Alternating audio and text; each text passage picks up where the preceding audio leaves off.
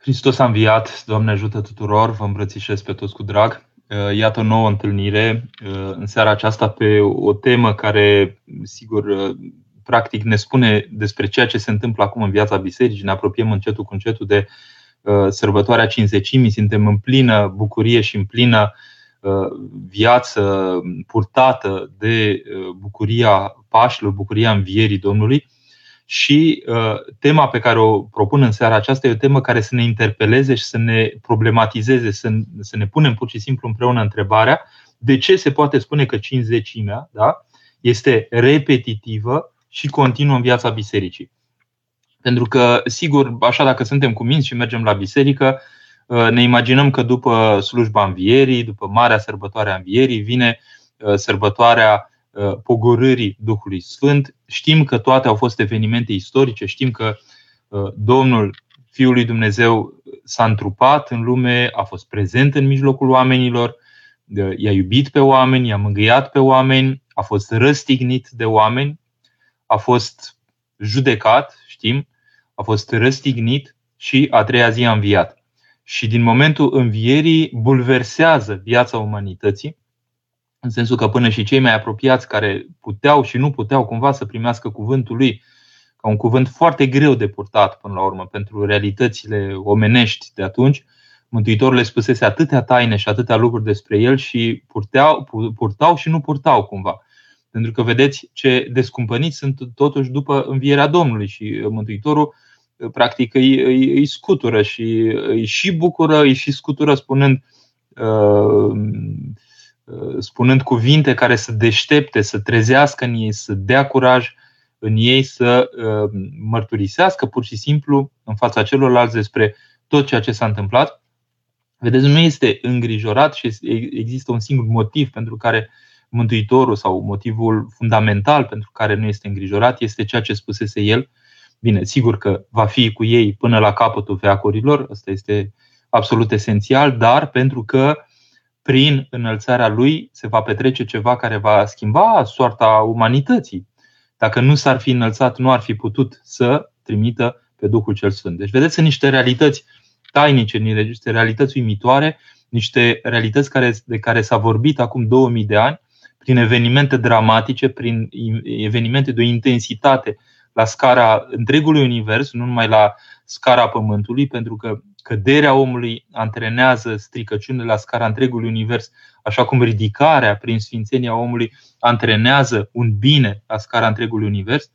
Și Mântuitorul, după ce le încredințează toate aceste realități, el însuși se înalță la cer, promițându-le că va fi cu ei, uh, cu ei, adică cu uh, um, ucenicii, uh, până la capătul veacului. Deci cu noi înșine, deopotrivă, pentru că suntem ucenicii lui Hristos. Însă mai promite ceva, spune că dacă nu s-ar fi înălțat la cer, n-ar fi putut trimite pe Duhul Sfânt. Deci ne dăm seama că Duhul Sfânt, un alt mângâietor, da, este o um, prezență dumnezeiască esențială pentru viața bisericii. Și uh, intervenția mea din seara aceasta este spre a sublinia faptul că cinzecimea, și asta vă voi demonstra teologic, dacă poate fi numită demonstrație, da? cinzecimea nu este un eveniment singular în viața bisericii și că prin, tocmai în virtutea faptului că cinzecimea este repetitivă, chiar continuă în viața bisericii, putem de fapt să ducem viața bisericii. Și vă voi spune de ce. Întâi de toate, uh, distinția între biserică ca așa instituție, ca administrație, ca factor economic, ca factor de organizare și așa mai departe, și biserica eveniment ar trebui să fie o distinție prezentă în sufletul oricui. Biserica, întâi de toate, pentru noi este eveniment, un eveniment al vieții noastre, al întregii noastre vieți, al întregii noastre existențe. Biserica, pur și simplu, în clipa când te-ai întâlnit cu ea, a intrat în ceata celor vii sau în celor înscriși în, în cursa aceasta vieții. Bucurați-vă că numele voastre sunt scrise în ceruri. În clipa când ești în biserică, a început cu tine dinamica omului nou, dinamica omului care se înscrie în veșnicie, într-o veșnicie fericită, dinamica omului care vrea să, apa- să aibă parte de Hristos în veșnicie, dinamica omului care nu vrea să se lipsească de Domnul în veșnicie, pentru că nu există nimic din cele ale lumii acestea care să nu fie perisabil. Ceea ce e cu adevărat neperisabil este viața în Hristos, început aici și uh, desfășurată în plenitudinea ei în ceea ce numim noi împărăția celor. Mântuitorul ne-a pregătit pentru realitățile astea. Nu i-a pregătit numai pe apostol, sigur, apostolii au avut uh, rolul cel mai important în răspândirea creștinismului.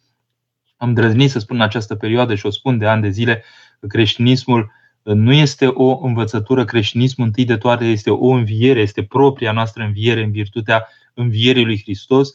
Când spunem Hristos a înviat, adevărat a înviat, nu ne referim doar la un eveniment istoric, ci la proiectarea acestui eveniment istoric în propria noastră viață. Adică uh, e ca și cum am spune, uh, ne pregătim de înviere sau vrem înviere în viața noastră sau suntem fii ai învierii sau suntem cei care mărturisim și trăim învierea. Ne dorim să fim oameni luminoși, oameni ai învierii.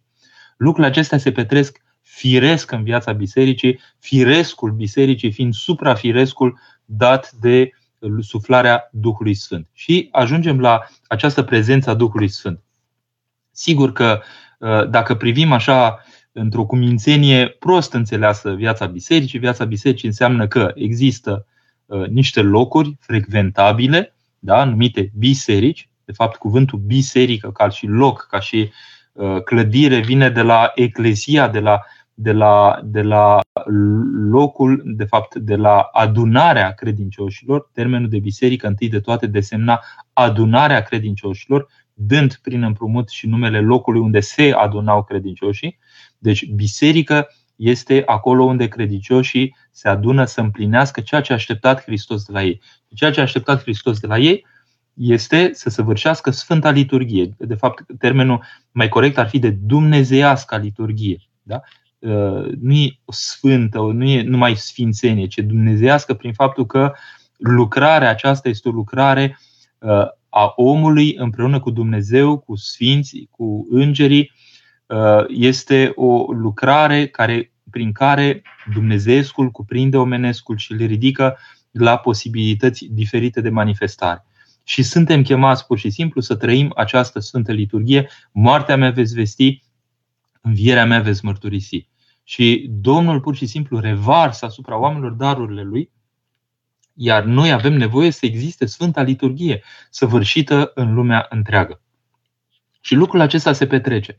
Deci, într-o viziune cu minte, în sensul prost al cuvântului, este că bifez faptul că hai să mă pun bine cu Dumnezeu, să calc și eu pe acolo unde se slujește Sfânta Liturghie, într-o viziune vie, hai să spunem corect asupra lucrurilor, nu mă pot lipsi de Sfânta Liturghie, mă duc acolo unde se întâmplă ceva care ține de împărăția lui Dumnezeu, de aici și de acum. Pentru că Sfânta Liturghie este practic nu numai anunțul, dar petrecerea în această viață a unor evenimente care fac să simți parfumul împărăției și să ai o simțire specifică împărăției de aici și de acum. Sigur, lucrurile astea pot să pară uimitoare, pot să pară un pic um, așa idealiste, să, să, să se pară cumva ca neavând contact cu realitatea, dat fiind faptul că realitatea aceasta pe care o, o vedem noi este o realitate plină de mizerie omenească, totuși, și de neputințe, și de, de, de lupte, și de răutăți, și de uh, mișcări, să spunem așa, care, uh, care arată slăbiciunea omului și care în sfârșit, nu este sănătatea aceea duhovnicească de care vorbește uh, Scriptura sau este, vorbește apelul lui Hristos către noi. Și cu toate acestea, Dumnezeu nu se poticnește de neputințele oamenilor.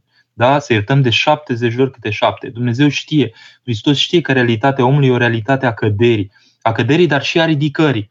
Și contează în ceea ce ne va găsi moartea, în cădere sau în ridicare. Și ridicarea aceasta nu este doar punctuală este un angajament de viață în sensul ridicării. Adică Dumnezeu vrea ca noi să ne formăm, să ne șlefuim, să devenim niște oameni compatibili cu împărăția lui Dumnezeu, să devenim niște oameni iscusiți. Și iscusința aceasta trece prin formarea noastră, prin șlefuirea noastră. Nu ajunge numai că, uh, bun, am prins trenul cumva, a alergat trenul pe acolo și l-am prins și gata, am prins trenul de împărăția lui Dumnezeu. Nu, trebuie să fim niște ostași vrednici de împărăția lui Dumnezeu sau niște nuntași îmbrăcați în hainele de nuntă specifice împărăției. Și de asta se ocupă viața bisericii. Deci dacă credeți că biserica înmulțește acareturile și face tot felul de opere din acestea așa, chiar misiune socială, nu, rolul bisericii întâi de toate e să producă sfinți. Și uh, e ca și cum, așa ca o, intri pe o parte păcătos și ești pe cealaltă parte sfânt. Dar de fapt nu ești din biserică pentru că rămâi în biserică.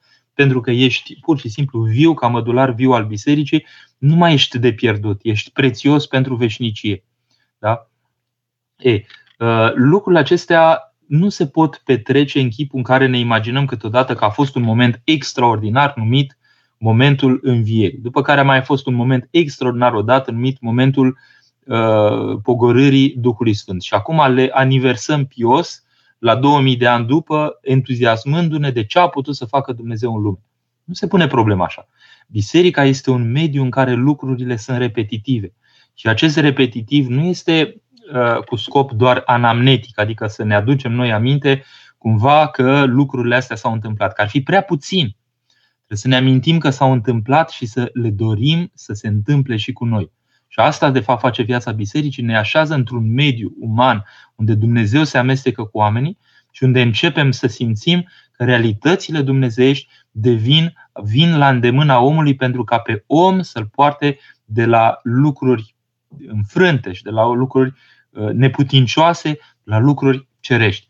Și dacă vă uitați și să știți că găsiți pe internet, vă recomand această carte, Tâlcuirea Sfintei Liturghii, făcută de un autor grec, dacă mi-amintesc bine, ucenic al Sfântului Paisie, dacă nu mă înșel, uh, se găsește în PDF format gratuit, în care vedeți tâlcuirea Sfintei Liturghii prin momente deosebite, momente tainice, momente uh, sfinte în care s-au produs pur și simplu minuni. Și lucrul acesta arată, de fapt, semnificația Sfintei Liturghii. Dar ceea ce vreau să subliniez este că prima cinzecime cu adevărat repetitivă în viața bisericii, cea întâi de toate, este însăși Sfânta Liturghie. Pentru că cerem pogorârea Duhului Sfânt asupra acestor daruri pe care le arătăm cu mâna ca preot, de exemplu, și asupra, de fapt cerem pogorârea Duhului Sfânt asupra noastră și asupra acestor daruri, asupra noastră pentru ca să fim niște receptacoli, niște primitori de Duh Sfânt și asupra acestor daruri care se sfințesc prin pogorârea Duhului Sfânt și care devin purtătoare de Duh, fiind Hristos însuși în starea euharistică, trup și sânge care îi se dăruiește nou. Și vedeți că prin împărtășirea cu Sfintele Daruri ne împărtășim cu prezența Duhului Sfânt deopotrivă. Deci aș spune că orice pogorâre a Duhului Sfânt în istorie este o nouă cinzecime. Și dacă uh, deja ne mângâie faptul că pe lângă cinzecimea istorică, da, pogorârea Duhului Sfânt asupra uh, apostolilor în chip de limbi de foc, când au început să vorbească în alte limbi, să vorbească tuturor oamenilor.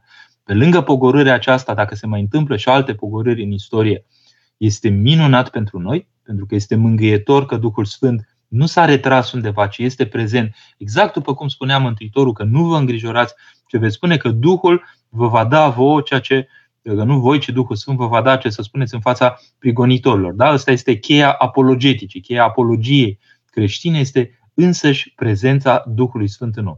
Dar noi trebuie să câștigăm această prezență a Duhului și ea se câștigă întâi de toate participând la Sfânta Liturghie și de altfel la toate tainele bisericii, pentru că ă, toate tainele bisericii au un moment de cinzecime, îndrăznesc să spun, pentru că au un moment de, de, de cerere și de pogorâre a Duhului Sfânt ca lucrare prin taina respectivă asupra omului sau asupra unor produse, de exemplu, Sfântul Masului, de exemplu, care primește uh, pe cetea aceasta, pe cetulirea aceasta a Duhului Sfânt spre sănătatea sufletească și trupească a omului. Deci, vedeți, toate lucrurile acestea arată cât de prezent e Duhul în, în uh, viața bisericii. Există un autor francez pe care și eu îl descoper, sigur, Nicolas Afanasiev, L'Église du Saint-Esprit, Biserica Duhului Sfânt. Și uh, el, pur și simplu, într-o viață de om, uh, a realizat așa, a realizat, uh, cum, după cum spune el, uh, nu numai prin gândire. Spune, nu este fructul doar unei lungi reflexii, ci a unei vieți de rugăciune, de meditație, uh, pur și simplu spune că din, din, lacrimile, din lacrimile inimii și din intuiția inimii s-a putut scrie această carte. Și uh, e un citat la începutul acestei cărți, pe care vi-l citesc din Irene de Lyon. Sigur că mă atinge pentru că sunt în Franța și pentru că văd, a scris contra ereziilor, văd că la pur și simplu Franța este un, un, un teritoriu ocrotit și binecuvântat încă din cele mai vechi timpuri de, de oameni care au trăit cu intensitate viața în Hristos și au fost sfinți, spune așa, acolo unde este biserica, acolo este Duhul lui Dumnezeu. Și acolo unde este Duhul lui Dumnezeu, acolo este biserica și tot harul său. Da? Deci nu se poate concepe biserica fără harul lui Dumnezeu. În clipa când oamenii încep să acuze biserica pentru diverse neputințe, uh, ei cumva cel care acuză începe să aibă ca niște solți așa pe ochi, nu-și mai dă seama că biserica, întâi de toate, este lucrarea Duhului Sfânt în lume. Și începe să acuze după criterii omenești și după înțelegeri omenești și după o vedere omenească asupra ceea ce se întâmplă în lume. Vă citesc un pic, uitați, am și subliniat în carte, așa obișnuiesc să-mi citesc cărțile, să-mi uh, citesc cărțile prin subliniere. Biserica este un organism harismatic, da? adică cu harisme. Nu pentru că într-o zi a primit darurile Duhului, pe care le conservă în ea ca un fel de comoară ascunsă, uh, nu pentru că unii primesc de la ea harisme, ci pentru că ea trăiește și lucrează prin Duhul. Este locul acțiunii Duhului, prin excelență. Fără Duhul, n-ar putea să fie o viață în biserică. N-ar fi activitate în sânul ei, n-ar fi sacerdociu, adică n-ar fi preoție. N-ar fi biserica așa cum o cunoaștem noi în clipa de față biserica trăiește prin Duhul și întru Duhul. Darurile Duhului nu sunt acordate pentru ele în sine, uh, ci în vederea unei slujiri în viața bisericii. Uh, spiritul bisericii uh, sau Duhul bisericii nu duce la un principiu de anarhie, ci de organizare. Deci, vedeți, se vorbește foarte frumos că, practic, Duhul Sfânt este o prezență, hai să spunem, inefabilă, dar cu forță în viața bisericii, care dă posibilități pentru viața bisericii să se desfășoare pe criteriul unității în Hristos.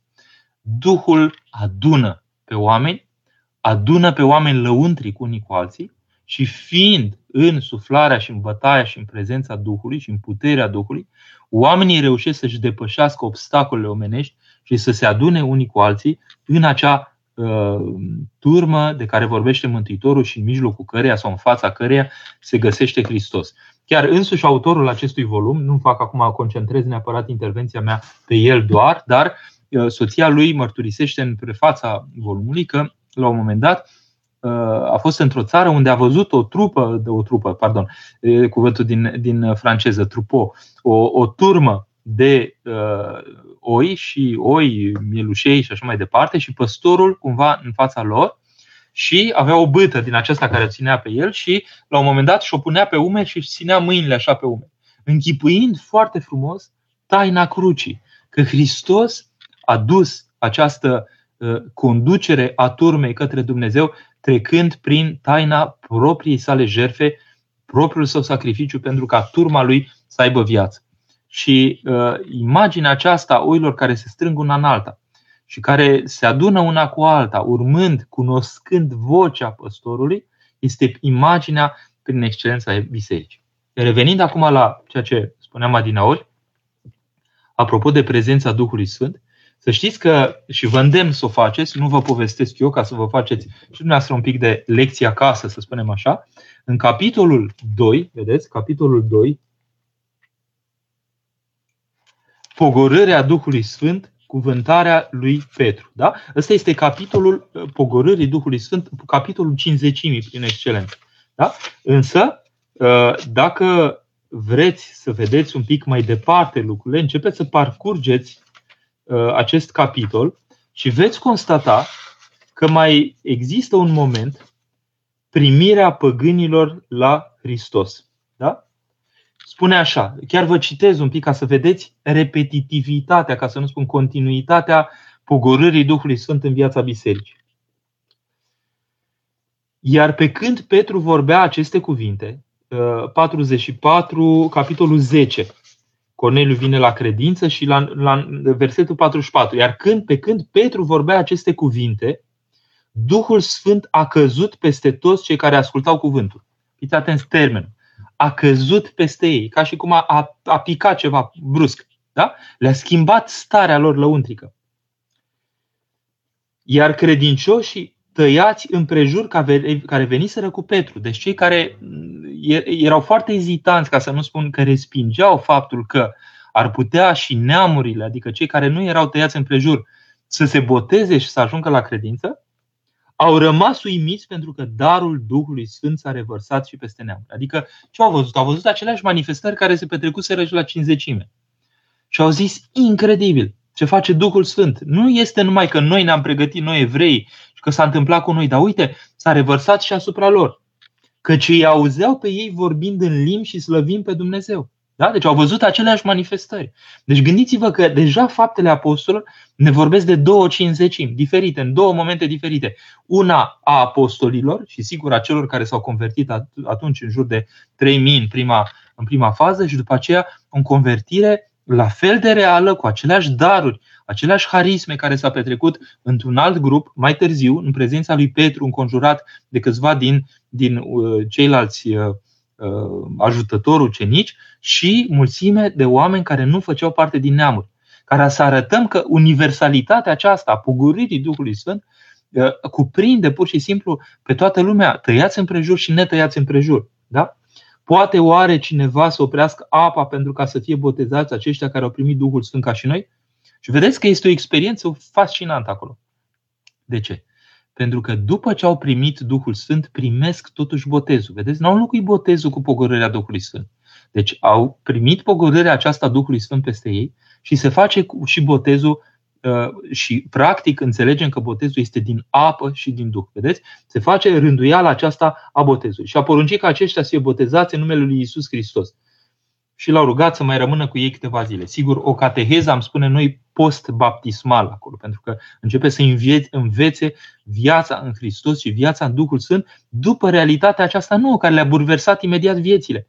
Începe să învețe ce să fie, ce să facă, cum să devină, cum să-L asculte pe Duhul Sfânt, cum să se poarte din momentul respectiv. Vedeți ce, ce lucruri uimitoare, numai că trebuie să ai minte și să ai o deschidere lăuntrică necesară să citești textul acesta al Scripturii, care vă dați seama de, de 2000 de ani, practic, avem textul acesta și nu, nu ne dăm seama de comoara care zace în el și nu, nu reușim pur și simplu să, să ne deschidem realităților uimitoare care sunt acolo. Apostolii și frații care erau prin Iudeia au zis că și păgânii au primit cuvântul lui Dumnezeu și îl ceartă. Și el le explică, uitați, puteam eu să opresc pe Duhul Sfânt să se întâmple lucrul acesta. Da? Așa a început practic misiunea bisericii. Acum, revenind la repetitiv și continuu. Gândiți-vă, și asta face marea diferență între ortodoxi și orice altă orientare de orice fel. Când ești ortodox, participi la taine. Ai uh, desfășurarea concretă asupra ta a sacerdoțiului care vine prin hirotonie, prin punerea mâinilor. Avem în viața bisericii succesiune neîntreruptă de 2000 de ani de la mâinile apostolilor, prin mâinile episcopilor asupra celor care sunt azi hirotoniți. Când vorbești de un om hirotonit astăzi, episcop sau preot sau diacon, trebuie să știm că cel care l-a hirotonit pe el a primit prin punerea mâinilor al cuiva dinaintea lui, care la rândul lui a primit prin punerea mâinilor al cuiva și se transmite fluxul acesta de viață, hirotonia aceasta, prin punerea mâinilor, prin perpetuarea, dacă putem să spunem, transmiterii darului Duhului Sfânt, prin sacerdoțiu și pentru ca omul să facă lucrarea lui Dumnezeu în biserică. Deci biserica se hrănește, hai să spunem așa mai curând, Biserica este taina prin excelență. Noi vorbim de cele șapte taine. De ce șapte taine? De ce n-ar fi mai multe taine, de exemplu? La Institutul Saint Serge, de exemplu, nici nu le mai numărau așa șapte taine, pentru că dacă ne uităm un pic în istorie, uh, se pare că și tunderea monahism a fost considerată taină și, bun, sunt mai multe înțelegeri care arată că uh, nu trebuie neapărat să ne limităm la un număr, deși numărul ăla e simbolic, șapte, sigur. Dar taina întâi de toate este taina bisericii. Prin faptul că se manifestă taina bisericii, se manifestă și aceste taine pe care noi le numărăm astăzi în număr de șapte. Dar biserica e taina prin faptul că Dumnezeu devenit om, Fiul lui Dumnezeu devenit om, se exprimă și se arată a fi prezent și își exprimă prezența prin faptul că harul lui Dumnezeu lucrează și îl descoperă oamenilor și există punct de contact între necreat și creat prin această manifestare a vieții ecleziale. Dacă nu ar fi existat Duhul Sfânt, biserica ar fi fost o transnațională, o întrepriză așa care, hai să spunem, era uh, traversa națiunile, era cea mai mare post uh, transnațională din lume, dar doar atât. Duhul Sfânt um, asigură lucrarea aceasta pe verticală a vieții bisericii, adică contactul între necreat și creat, contactul între uh, Dumnezeu și oameni. Duhul Sfânt impregnează pe om în lăuntru lui, asigură ceea ce numim noi o viață duhovnicească, adică împodobește inima omului, deschide inima omului, o transfigurează, o transformă, îi dă posibilități nebănuite pentru cugetarea psihologică și începe încetul cu încetul să nască în inima omului o simțire care ține mai puțin de lumea aceasta și mai curând de împărăția lui Dumnezeu. Nu idealizăm lucrurile, da? Nu vorbim, e foarte frumos ceea ce spunem, dar frumosul acesta este real. Adică viața bisericii este realul cel mai real, Dumnezeu este cel ce este, prin excelență, restul sunt perisabile și oamenii, până la urmă, suferă de perisabilitate și dacă nu s-ar înveșnici, ar, s-ar stinge, da? Dar cel care este prin excelență e Dumnezeu. Când te branșezi la cel ce este, devii și tu, ești și tu. Și atunci lucrul acesta te transformă într-o persoană care se înveșnicește, care își câștigă veșnicia. Deci, acum încheind, vedeți că dacă biserica oferă continuitate de prezență în lume, continuitatea aceasta se desfășoară, de fapt, prin prezența Duhului Sfânt, prin faptul că Duhul Sfânt a putut veni în mijlocul oamenilor și le schimbă viețile și îi transformă, că vor ei sau nu prea, sau mai negociază cu Dumnezeu, sau nu sunt foarte uh, deschiși să, să-și uh, facă din viață un rai încă din această viață și sunt uh, cumva deseori ancorați în propriile lor egoisme, dar Dumnezeu nu se încurcă de lucrurile acestea. Cine vrea să facă ceva cu viața lui, cum spunea Părintele Proclu, sigur că Duhul Sfânt te poate lăsa și în părăsire dacă vrei să te asculti mai pe tine, dar omul care onest vrea să aibă de-a face cu Hristos în veșnicie, să-și câștige viața veșnică, poate să o facă prin lucrarea Duhului Sfânt. Deci, cinzecimea v-am arătat că este repetitivă. Prin momentul istoric al cinzecimii, prin momentul al doilea istoric al cinzecimii, prin toate momentele unde s-a săvârșit Sfânta Liturghie de-a lungul timpului, prin toate momentele unde s-a săvârșit o taină în viața bisericii, prin manifestarea uh, clipă de clipă a vieții bisericii și atunci ajungem de la un uh, repetitiv la un repetitiv cumva atât de des încât putem vorbi de continuitate. Pentru că nu există moment în viața bisericii în care să nu se desfășoare continuu lucrarea Duhului Sfânt asupra oamenilor. Sigur, dacă ei vor într-adevăr să primească această lucrare asupra lor și să intre în fluxul ăsta de viață. Pentru că pot să uh, nu o facă pur și simplu cu libertatea lor. Ceea ce știu sigur, vă spun ca pe o lege universală, ceea ce știu sigur, este că niciodată Duhul Sfânt nu va sili pe cineva către propria sa mântuire. Libertatea absolută este garantată tocmai de, de felul în care este Duhul Sfânt. Duhul Sfânt nu lucrează decât cu sensibilitatea omului, cu delicatețea omului, cu buna lui voire, cu dorirea lui de, de, de bine. Și sigur, exploatează și scoate la lumină posibilități nebănuite de către om însuși.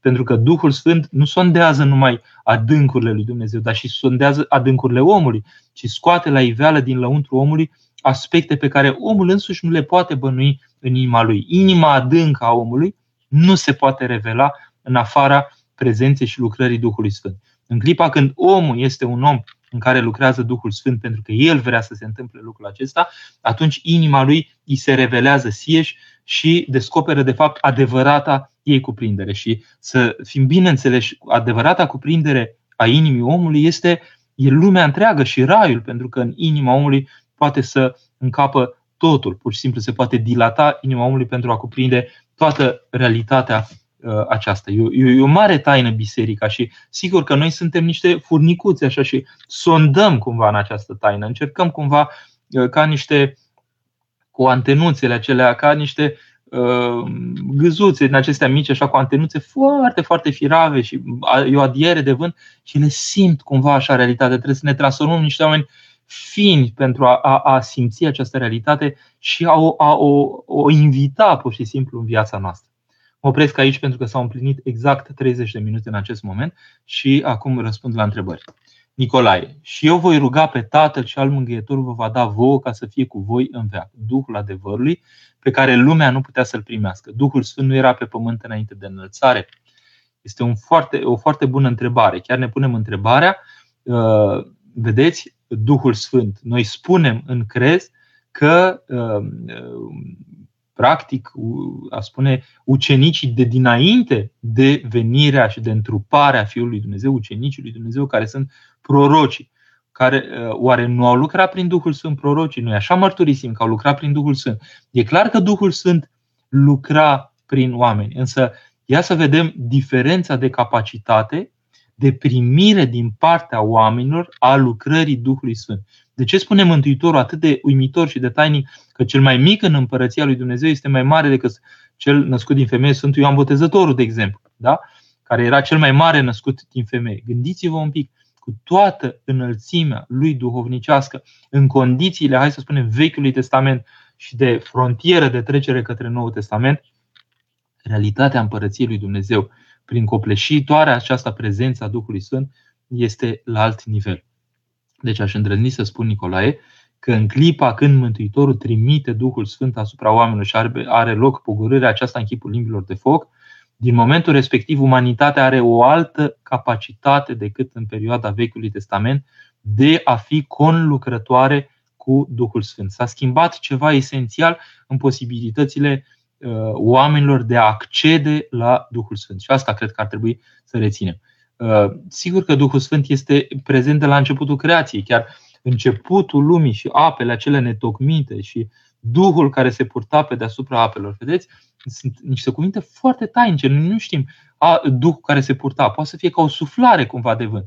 Uh, e, e, e, o, e, o, e o taină, pur și simplu, lucrarea Duhului Sfânt în lume. Dar ceea ce știm și primim în credințare, că odată cu viața bisericii, care este mediul uman prin excelență în care se manifestă Duhul Sfânt, avem posibilitățile proprii noastre sfințiri în Hristos, pentru că Hristos ne sfințește prin lucrarea concretă în lăuntru nostru a Duhului Sfânt.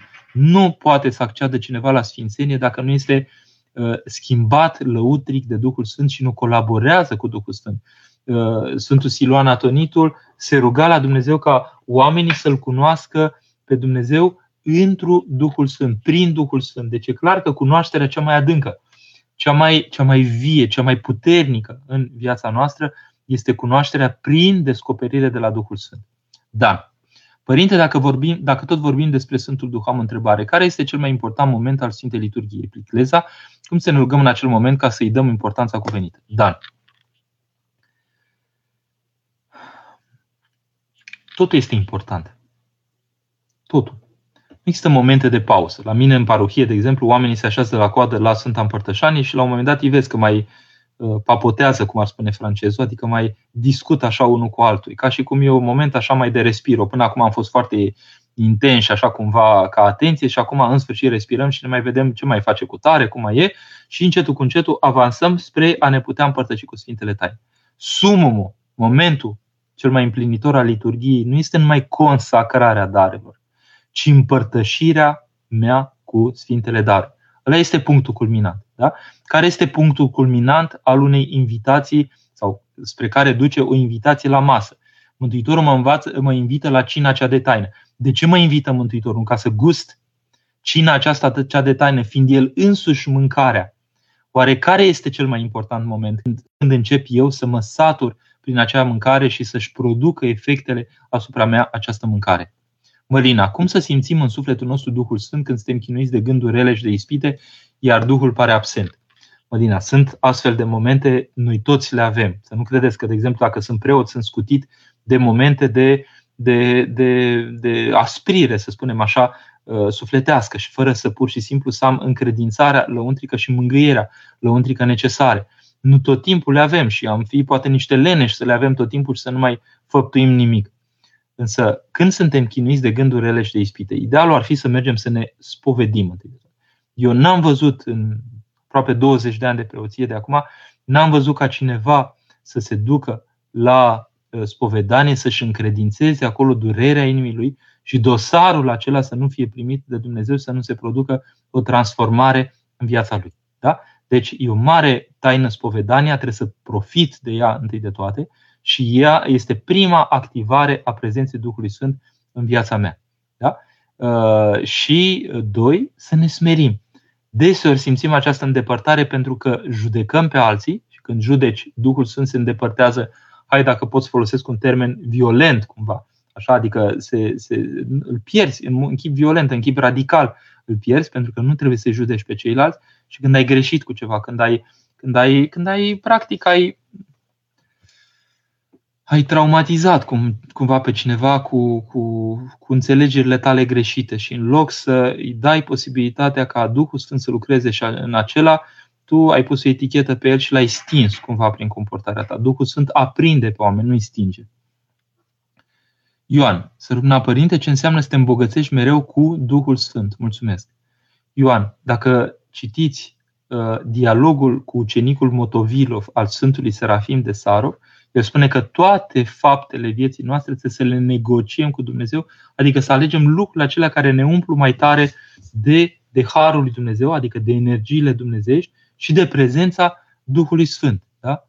Sigur că avem și rugăciunea aceasta care ne este foarte limpede, pe care o facem înainte de orice am întreprinde omenește. Împărate, ceresc mângâietorule Duhul adevărului. Nu o spunem acum în perioada aceasta, o vom spune din nou începând cu pogorârea Duhului Sfânt. Aceasta arată faptul că viața omului este o continuă dorire de a primi pe Duhul Sfânt uh, în, în, astfel încât să fie lucrător în noi. Uh, ca să te îmbogățești cu Duhul Sfânt continuu, este trebuie să fii într-o vigilență lăuntrică, într-o nepsis, ar spune, ar spune Grecia, adică o atenție, o trezvie lăuntrică, adică să fii cumva, uh, nu ești plecat în vacanță, ești 24 de ore din 24 într-o, um, într-o, într-un angajament. Asta nu înseamnă că trebuie să fii așa ceva într-un demers strict omenesc, obositor și că pur și simplu trenezi prin viață așa obosit pentru că tot timpul trebuie să faci ceva. Nu, e mai nuanțat.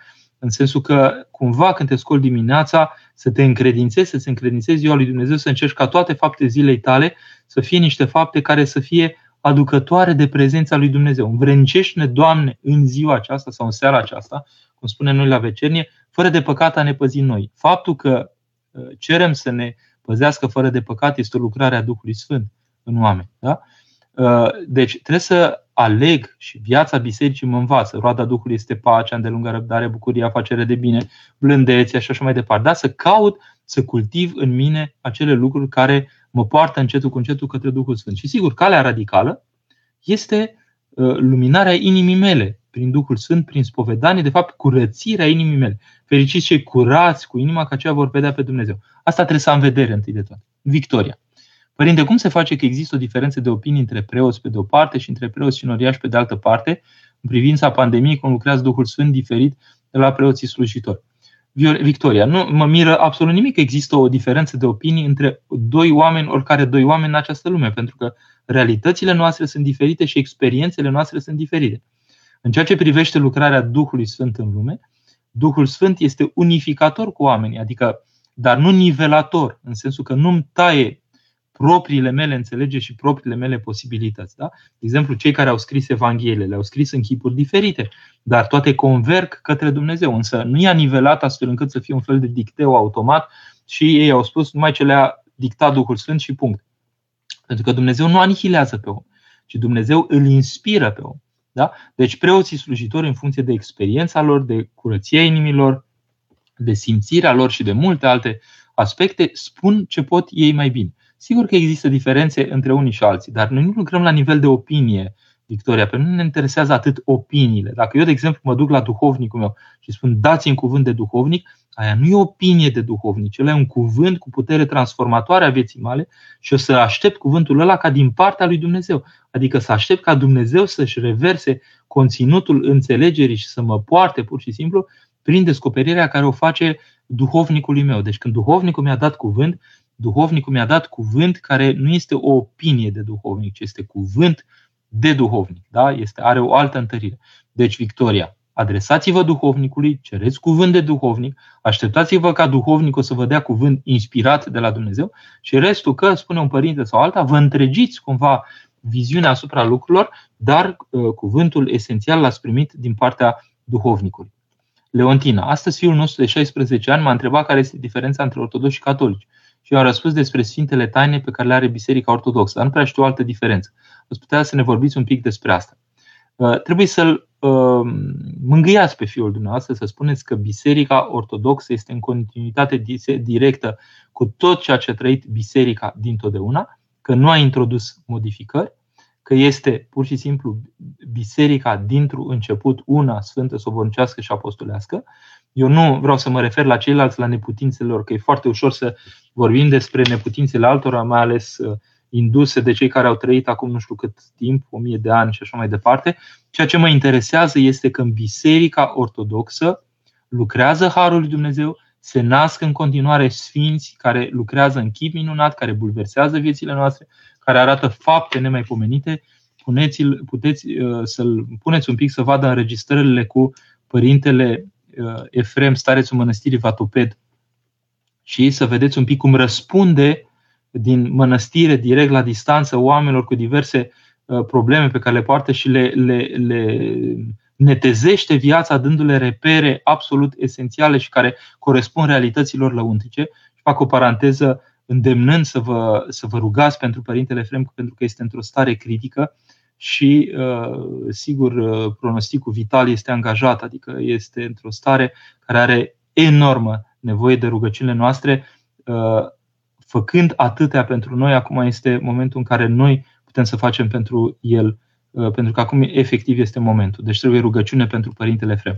L-am dat exemplu pentru că, și mâine împlinește 65 de ani, uh, l-am dat exemplu pentru că, iată, Dumnezeu a scos în mijlocul nostru oameni care nu-și mai ascund aceste harisme, ci pur și simplu le fac lucrătoare în văzul tuturor, doar, doar ne împrinde, doar, doar o vedea și nu îmi dea seama ce este cu adevărat biserica și care sunt posibilitățile bisericii, adică de a sfinți oameni, de a-i face vii și de a fi mai puternici decât uh, moartea, chiar dacă sigur pot să treacă prin boală și suferință. Da? Asta înseamnă viața bisericii. Mai sunt, sigur, diferențe, nu intru în amănunte, luați pur și simplu, se găsesc resursele astea pe internet cu multă ușurință. Aș spune că marea diferență este suflarea Duhului Sfânt cu forță revigorantă în viața bisericii. Bisericii, pentru mine, biserica este ortodoxia, da? deci ortodoxia este biserica prin excelență, da?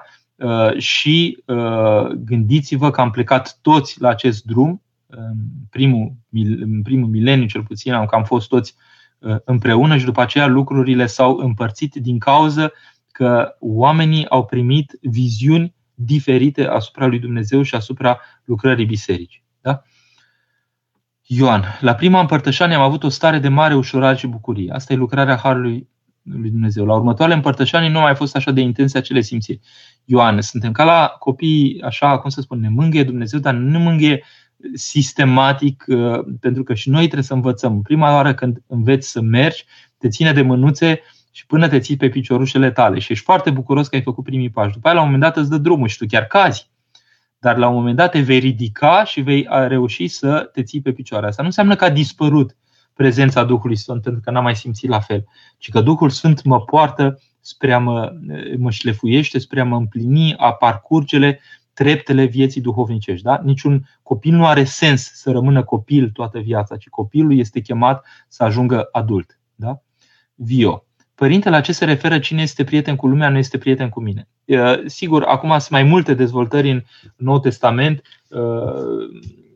Sigur, se referă în special la, la această descoperire pe care ne face Hristos că înțelepciunea lumii, practic, este o nebunie în ochii lui Dumnezeu și înțelepciunea lui Dumnezeu e o nebunie în ochii lumii. Adică felul în care percepe Dumnezeu lucrurile este foarte diferit de felul în care percep oameni lucrurile prin, sigur, angrenați în, în posibilitățile lor limitate și în preocupările lor care nu țintesc un orizont mai înalt. Gândiți-vă Vio, de exemplu, ce înseamnă să aibă cineva acces prin GPS la uh, harta regiunii pe care o parcurge, până la distanțe foarte mari și ce înseamnă să nu ai acest GPS și să te iei numai după semafoare și după semnele de circulație și să vezi cu ochii până la maxim o stradă sau două mai departe. Da? Asta e marea diferență. Una e să gândiți-vă un pic ce înseamnă să fii uh, ca Dumnezeu și să, să vezi lucrurile acestea. Uh, Sfântul Porfirie, de exemplu, când a primit darul acela, darurile, harismele care au început să se manifeste la o vârstă foarte timpurie la el, la un moment dat le-a spus bătrânilor lor duhovnicești că îl vede pe cutare părinte care revenea înapoi, uh, a traversase cu vederea prin munte direct și îl văzuse, văzuse pur și simplu prin munte ce se petrecea. Da? Și ei, sigur că au știut cum să primească aceste cuvinte, văzând lucrarea Duhului în uh, Părintele Porfirie, dar, uh, um, cum să spun, sigur că nu era o viziune omenească. Da? Deci, prietenia aceasta față de lume este prietenia față de niște preocupări care te perisabilizează, care te fac să fii jalnic, să fii, uh, să fii, să fii îngust în, în, în perspectiva ta asupra vieții. Dumnezeu vrea să te facă Dumnezeu uh, și uh, tu pur și simplu insiști că tu vrei să fii ca un animal, de exemplu, și să fii perisabil. Da? În sensul acesta. Mihai, Părinte Răzvan, am citit într-o carte că un părinte îmbunătățit a fost răpit de Duhul. Ce înseamnă acest lucru? În ce constă această răpire? Hai să mergem la părinții contemporani nou, la, la Părintele Proclu, regiunea Moldovei, da? trecut la Domnul acum câțiva ani. El povestea de starea de rugăciune, la faptul că ajungea la rugăciune și că la un moment dat rugăciunea lăsa să se petreacă o stare mai înaltă decât rugăciunea, adică Dumnezeu îl prelua cumva într-un fel de simțire care era ceva mai înalt decât spusul cuvintelor rugăciunii, îl purta la niște simțiri și la niște lucruri pe care el nu le putea face el singur și la un moment dat îl aducea înapoi în starea de rugăciune. Deci marea diferență între o înșelare și lucrul acesta care se petrecea este că Dumnezeu când te aduce înapoi nu te aduce în nimic, da? în nerugăciune, ci îl aducea înapoi în starea de rugăciune din care l-a luat. Citiți la Părintele Dumitru Stăniloae în ascetica și mistica lui, Uh, manualul de spiritualitate ortodoxă, uh, citiți pur și simplu despre, uh, despre um, um, lucrarea, să spunem, de, de mistică, de exemplu, el definește mistica ca fiind lucrarea aceea în care, odată avansat pe treptele ascezei, încetul cu încetul, Dumnezeu ia prioritatea, adică el începe să lucreze mai copleșitor decât lucrarea omului și cumva e mai e dominantă, să spunem, lucrarea lui Dumnezeu asupra omului decât intervenția omului. Da?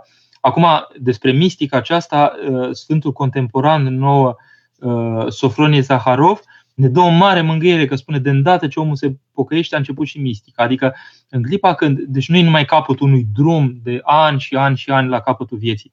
În clipa când omul pune pocăință, poate să fie cel mai mare nenorocit și criminal și ce mai fi el.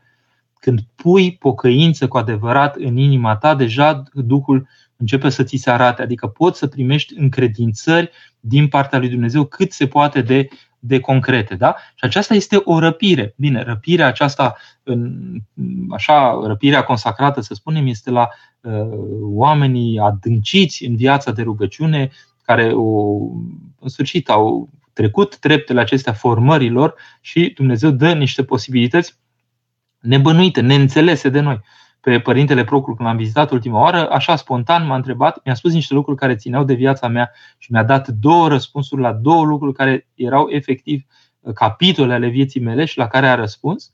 Și după aceea mi-a spus, nu ți se întâmplă cu dată când ești la rugăciune să fii în altă parte. Și, de exemplu, el spunea în diverse locuri, o să observați că uh, spunea ce frumos slujește părintele cu tare uh, sau preasfințitul cu tare și mi-am dat seama că preasfințitul cu tare era la Ierusalim, de exemplu. Da? Și spunea ce frumos slujește. Eu sunt convins că părintele Proclu primise așa dar să fie într-un loc cu rugător și să poată să ajungă și în alte locuri. Lucruri care s-au întâmplat și cu alții, cu părintele Paisie, dar accentul în viața bisericii. Noi nu punem pe evenimentele astea minunate, care nu ele în sine sunt cele mai importante. Cel mai minunat eveniment care antrenează și astfel de evenimente în viața omului este lucrarea de desăvârșire a smereniei, cum spune Părintele Procul, de desăvârșire a smereniei, adică de desăvârșirea sufletului omenesc spre asemănarea cu Dumnezeu. Când Dumnezeu începe să se poarte în tine, să se simtă ca acasă în tine însuți și să-ți dea uh, din viața lui să verse în viața ta. Și atunci, sigur că posibilitățile tale se schimbă radical. Ioana, cum le putem explica copilor Duhul Sfânt? Ce le putem spune? Ioana, întâi de toate ne uităm în crez, pentru că ultima parte din crez vorbește despre Duhul Sfânt, Duhul adevărului, care din Tatăl purcede, cel ce împreună cu Tatăl și cu Fiul este închinat și slăvit, care a grăit prin proroci, vedeți, a grăit prin proroci, deci era de atunci și așa mai departe. Doi, să citim cărți despre Duhul Sfânt. Da? Să citim cărți duhovnicești, duhovnicești. Cărțile duhovnicești sunt cărțile de mărturie a ceea ce au resimțit oamenii din partea prezenței Duhului Sfânt. Da? Deci, eu aș zice să citiți Ioana cărți, ceea ce vă impresionează pe dumneavoastră să spuneți și copiilor că v-a impresionat. Asta, adică să spuneți din bucuria inimii, nu doar să le faceți un fel de teoretizare a ceea ce spune viața bisericii, să le dați din bucuria inimii uh, acest copii, să le spuneți, uite ce poate să facă Dumnezeu cu oameni. Posibilitățile evanghelice sunt adevărate. Duhul Sfânt lucrează și astăzi și așa mai departe. Ioan, viața înseamnă să negostărim, să negustărim cu U, mereu cu fapte bune pentru a acumula mereu cât mai mult Duh Sfânt. Da, Ioan, ă, ăsta este înțelesul pe care l-a pus Sfântul uh, Serafim de Sarov, a spus că pur și simplu oamenii trebuie să câștige prezența Duhului Sfânt făcând faptele bune, adică faptele aducătoare de Duh Sfânt în viața noastră. Da? Deci bun este ceea ce te umple de binele prin excelență care e Dumnezeu. Nu există bun care să nu te umple de Dumnezeu. Uh, oamenii pot să, concepe, să conceapă binele în chipuri foarte diferite și uneori binele în felul conceput de om este o, o neputință, până la urmă, omenească. Da? Cuvântul dragoste, de exemplu, bateți pe Google ce înseamnă dragoste. Veți întâlni toate, toate nenorocirile acolo care se numesc tot dragoste. Da?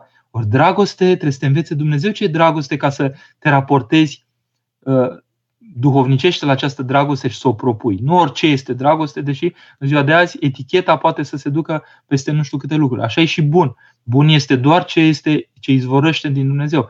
De ce, îmi, de ce îmi spui bun? Bun este numai bunul Dumnezeu. Da? Îi spune Mântuitorul celuilalt, încercând să vadă ce a înțeles el, ce a putut să priceapă. Mariana, cum se mai simte părintele Nicolae? Nu mai am noutăți, este, era, era intubat și el și părintele Nicolae. Are nevoie în continuare de rugăciuni, sigur, bineînțeles că are nevoie. Mihaela, cine nu se naște din nou nu intră în împărăția celor. E înfiorător, dar nu e imposibil. Cum adică înfiorător? Înfiorător este când oamenii, pentru pricini de frici, aș spune chiar lașități omenești, Uh, condamnă botezul spunând, a, păi nu mai îndrăznim să facem botezul prin scufundare, că nu știu ce s-a petrecut. Ați auzit că expertiza legală arăta că nici măcar, nici de data asta. Deci au fost trei situații după Revoluție, da? în care s-a spus că preotul a omorât pe copil la botez și după aceea s-a arătat că nu a fost vorba de așa ceva. Și dracul de bea așteaptă să profite, să, să semene în sufletele oamenilor temerea de botez. Ori botezul este uh, parfumul împărăției care se invită în viața noastră. Deci înfiorător este în clipa când oamenii încep să aibă temeri față de botez, pentru că botezul este salvarea. Chiar dacă aș muri la botez, dacă mor prin botez, până la urmă, ă, intru în împărăția lui Dumnezeu. Dar cine poate să moară la botez când iei un copil și scufunzi ă, câte o secundă la fiecare scufundare, ținând și mâna la nas și la guriță. Da? Deci nu, nu așa se pune problema. Dar fricile acestea omenești, ă, neraționale până la urmă și ne, cum să spun, nepurtate de, adică sau purtate de oameni care înțeleg puțin viața bisericii, fac foarte multe stricăciuni, adică uh, duc uh, uh, slăbiciunea oamenilor la cote de paroxis și sunt oameni care, care ratează sau care se pierd în împărăția lui Dumnezeu pentru prostiile acestea. Da?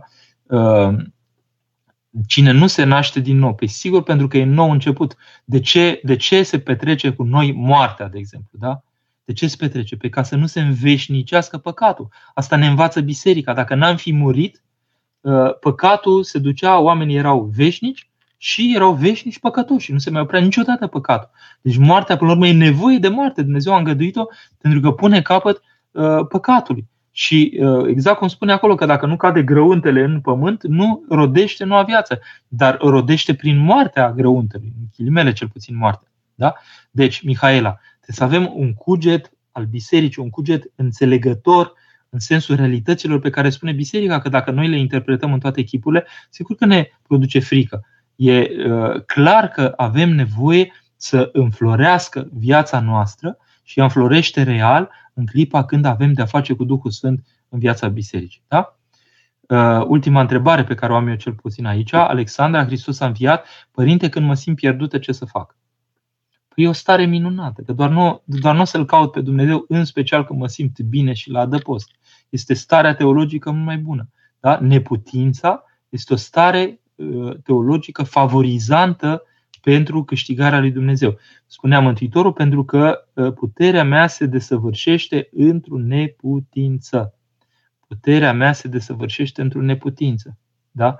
Deci gândiți-vă un pic tot ce se întâmplă în viața bisericii, faptul că atâția oameni sunt atinși de boală și duc neputință și își văd așa, nu ne smerește lucrul acesta, nu ne arată că suntem de fapt plini de toată neputința, dar în, în, în duhul acesta al înțelegerii că suntem plini de toată neputința, avem un alt glas către Dumnezeu în a, a striga către El și a spune, Doamne, fă ceva cu viața mea, irumpe Tu în viața mea, ajută-mă pur și simplu Tu pentru că eu sunt stricăciune, schimbă stricăciunea de mine cu nestricăciunea pe care o dai tu. Am mai venit o întrebare, răspund și la ea. Ioana, părinte, cum se explică prezența Sfântului Duh în Sfintele Moaște? Este o prezență reală? Doamne, Ioana, cum să nu fie reală? Că dacă ar fi imaginată și ar fi numai mintea noastră, nu s-ar produce nimic cu carnea aceea care s-ar fi putut strica și putrezi și așa mai departe. Da? Eu mi-amintesc, de exemplu, și nu numai, numai, numai în trupurile celor Uh, celor adormiți. Dar gândiți-vă că trupurile acestea care în mod normal putrezesc, care răspândesc miasme din acestea care sunt, care sunt respingătoare până la urmă, pentru că uh, Dumnezeu a lăsat să fie o, o putoare acolo care ne arată pur și simplu stricăciunea. Uh, trupurile se strică. Da? Gândiți-vă că trupurile acestea care se strică devin nestricăcioase, adică răspândesc mireasmă, răspândesc la unii Uh, curge pur și simplu mir sfințit din ele. Deci gândiți-vă că este anti, anti uh, firescul acesta, este peste firescul, este suprafirescul. Da? Uh, e, e, e uimitor până la urmă să ne dăm seama că din niște trupuri atât de perisabile ies semnele neperisabilității. Da? Și asta ne șochează cumva întrucâtva. Da? Uh, prezența nu poate fi decât reală, că doar nu o să fie, uh, cum să spun, uh, virtuală da? sau imaginativă. Ideea este că prezența aceasta este un mesaj pentru noi. Că atingându-ne de Sfintele Moaște, practic ne impregnăm și noi de această prezență. Resimțim în viața noastră această prezență. Da?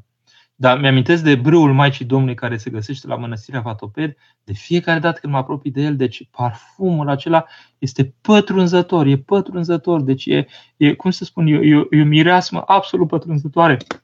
Îți vine să, să inspire așa și să nu te mai oprești. Părintele Porfirie, Sfântul Porfirie și învăța ucenici, uite, apropie-te de Sfânta Cruce și inspiră, inspiră aerul acela care vine din, din, din Sfânta Cruce, din proximitatea ei.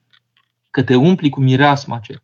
Înțelegeți? Deci e, e o mireasmă care nu e, nu e de aici.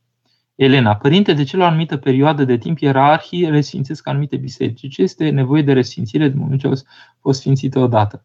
E frumos spus, așa, cumva, nu, adică nevoie. În primul rând că ei fac această resfințire, dacă vreți, pentru că au fost lucrări, uh, au fost multe care s-au petrecut acolo, a fost timp și așa mai departe deci undeva uh, v-aș răspunde cu ceea ce se întâmplă la Sfânta Liturghie. De ce e nevoie să săvârșim o altă Sfântă Liturghie?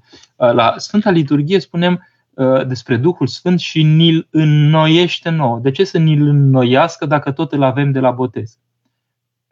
Păi, pentru că e ca o circulație, e ca o sevă care vine din nou și ne alimentează. Deci, gândiți-vă că miruirea aceasta cu Sfântul și Marele Mir de la biserică, da? Pur și simplu re, um, reactualizează, dacă pot să spun, prezența Duhului Sfânt în acea biserică. Este foarte frumos să consacri uh, și clădirile sfințite lui Dumnezeu. Dar, în general, repet, se face lucrul acesta pentru că s-au petrecut acolo, s-au, s-au făcut lucrări, uh, adică cumva există un element de noutate, inclusiv la nivel logistic în locul respectiv, care uh, cere cumva sau uh, primește cel puțin mângâierea consacrării. De ce trebuia Domnul Isus să se urce la cer ca să poată trimite Sfântul Duh? Sfântul Duh cu S mare și de mare. Dana, n-aș ști să vă răspund. Rămâne o taină pentru noi. Și eu mi-am pus întrebarea asta. Nu știu să vă răspund. Da? Dar atâta știm că spune că dacă nu s-ar fi suit, nu s-ar fi pogorât Duhul Sfânt.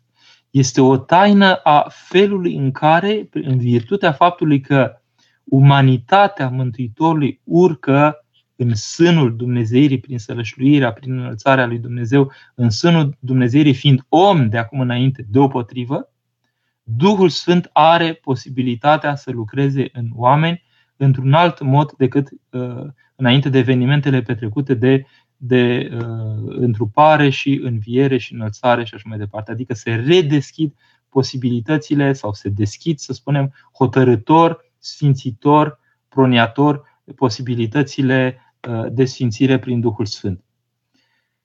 Părinte, este bine sau nu să te împărtășești fără spovedanie? Alexandra, nu există împărtășire fără spovedanie, există numai împărtășire cu spovedanie. Dar spovedania nu trebuie să fie neapărat una în vederea împărtășirii, în sensul că oamenii care se spovedesc mai des, de exemplu, îți spui un ritm de spovedanie, te spovedești azi, de exemplu. Dacă părintele duhovnic este de acord și îți dă binecuvântare, te poți împărtăși mâine, de exemplu, sâmbătă la liturghie, că te duci să-ți facă parastaz, de exemplu, și te duci la liturghie. Și duminică, de exemplu, dacă te duci la liturghie, de ce? Poți să te împărtășești din nou, da? Dacă părintele îți dă voie. Deci există părinți care funcționează, dau această binecuvântare de două ritmuri în paralel, ritmul împărtășirii și ritmul spovedanii. Eu îndemn să ai un ritm de spovedanie suficient de des, astfel încât să ai un rit de împărtășanie suficient de des, da? după binecuvântarea duhovnicului. Uh, de ce purtați părul lung? Ați promis că ne povestiți. nu mai știam că am promis că povestesc, dar cu asta închei. Uh, părintele, părintele Frem, starețul mănăstirii Vatoped, uh, mi-a cerut să port părul lung. Da? Înainte îl portam ca rocker, l-am tăiat pentru că trebuia să intru la facultatea de teologie și acolo nu mă lăsa cu părul lung. Uh, și uh, am întâlnit pe un episcop care dădea binecuvântare în anul respectiv, așa, și când m-a văzut cu părul lung, transpirat, alergasem o zi întreagă cu toate actele, cu toate astea, spune, ce, ce faci tu aici? Am venit să iau binecuvântare, ca să intru în facultate. Bine, dar dacă vii mâine și îți tunzi, uh, tunzi părul, îți dau binecuvântare.